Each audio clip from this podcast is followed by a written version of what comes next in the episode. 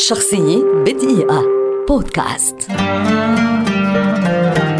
إيرفن جونسون الملقب والمعروف بماجيك جونسون لاعب كرة سلة أمريكي شهير ولد عام 1959 ويعد أسطورة من أساطير كرة السلة عبر التاريخ. بدأ ممارسة كرة السلة في مدرسة Everett High School حيث اكتسب لقب ماجيك وتابع اللعب لصالح فريق جامعته ميشيغان وقادهم لتحقيق إنجازات عديدة قبل أن يتم اختياره من قبل فريق لوس أنجلوس ليكرز عام 1979 ليلعب مع الفريق نفسه كامل مسيرته محققا لقب الدوري خمس مرات ولقب ال MVP ثلاث مرات.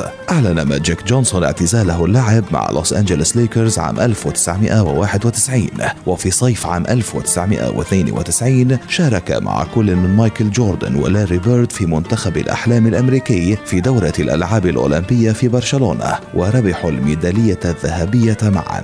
بعد اعتزاله اللعب نشر جونسون كتابه الثالث My Life عام 1992 بعد أن كان نشر سابقا Magic عام 1983 و Magic's Touch عام 1989 كما ظهر كمعلق رياضي على مباريات كرة السلة في موسم 1993 1994 واشترى حصة صغيرة من ناديه لوس أنجلوس ليكرز عام 1996 عاد جونسون ليلعب مع ليكرز عدة أشهر قبل أن يعتزل بشكل نهائي تاركا إرثا كبيرا في اللعبة مسجلا خلال مسيرته 17707 نقاط 10141 تمريرة حاسمة 6559 متابعة و1824 سرقة للكرة. كما أصبح أكثر لاعب تحقيقا للتمريرات الحاسمة في تاريخ الدوري الأمريكي بمعدل 11.2 تمريرة حاسمة في المباراة وتم اختياره بين أعظم 50 لاعبا في تاريخ الدوري وانضم إلى قاعة المشاهير في NBA عام 2002